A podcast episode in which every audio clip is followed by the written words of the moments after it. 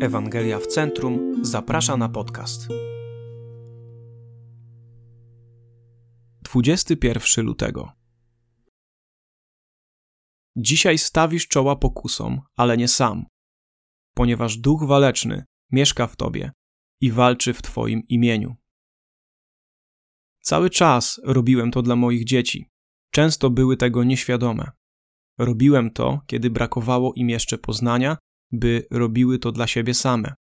Robiłem to z oddaniem i radością, ponieważ wiedziałem, jaki jest otaczający je świat i jak wrażliwe są ich serca. Czym jest ta rzecz, której jako ojciec tak bardzo się oddawałem? Robiłem co tylko mogłem, by chronić moje dzieci od zła. Wiedziałem, że będą zapominać lub umniejszać dwie ważne prawdy.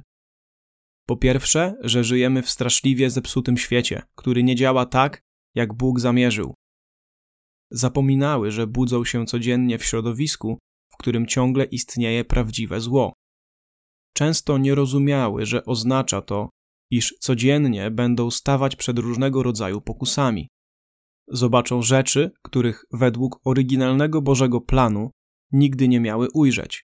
Usłyszą to, czego nigdy nie powinny słyszeć. Raz po raz pojawiały się przed nimi kuszące, oszukańcze i zwodnicze przyjemności grzechu. Po drugie, miały też skłonności do minimalizowania lub zapominania o grzechu, który w nich jest.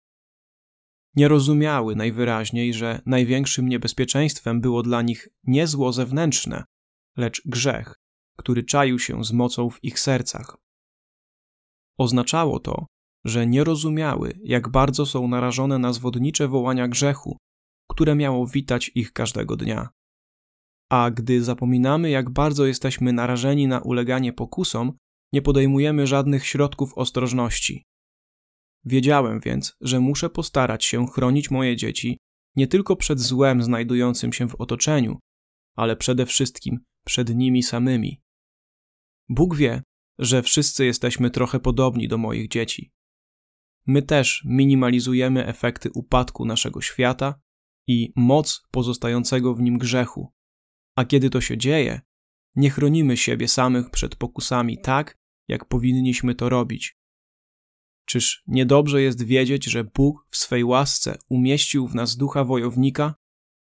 On walczy w naszym imieniu, nawet w tych chwilach, kiedy nie czujemy, że powinniśmy sami o siebie zawalczyć.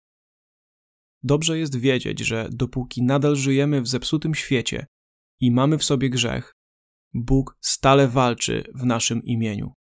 To się nazywa łaska.